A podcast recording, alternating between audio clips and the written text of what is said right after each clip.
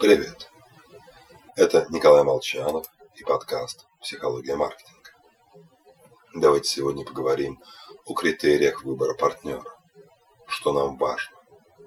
Внешность, образование, чувство юмора, социальный статус. Возможно, доброта, нежность, забота.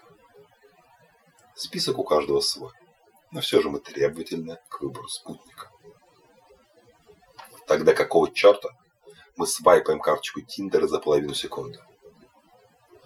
Если бы спутника жизни пришлось выбирать исключительно из институтской группы, мы бы использовали большинство критериев.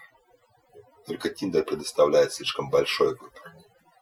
И нам кажется, что нужно отсмотреть все, что предлагается. Иначе упустим что-то важное. Мы боимся повести себя, как тот рекрутер из анекдота, порвавший, не глядя половину резюме со словами «Не люблю неудачников». В результате приоритетом становится скорость, а не глубина анализа. В случае с Тиндером критерии схлопываются до единственного оценивается физическая привлекательность. Хотя в реальной жизни внешняя красота отнюдь не главный фактор. Если нам доступен широкий выбор, качество решений ухудшается.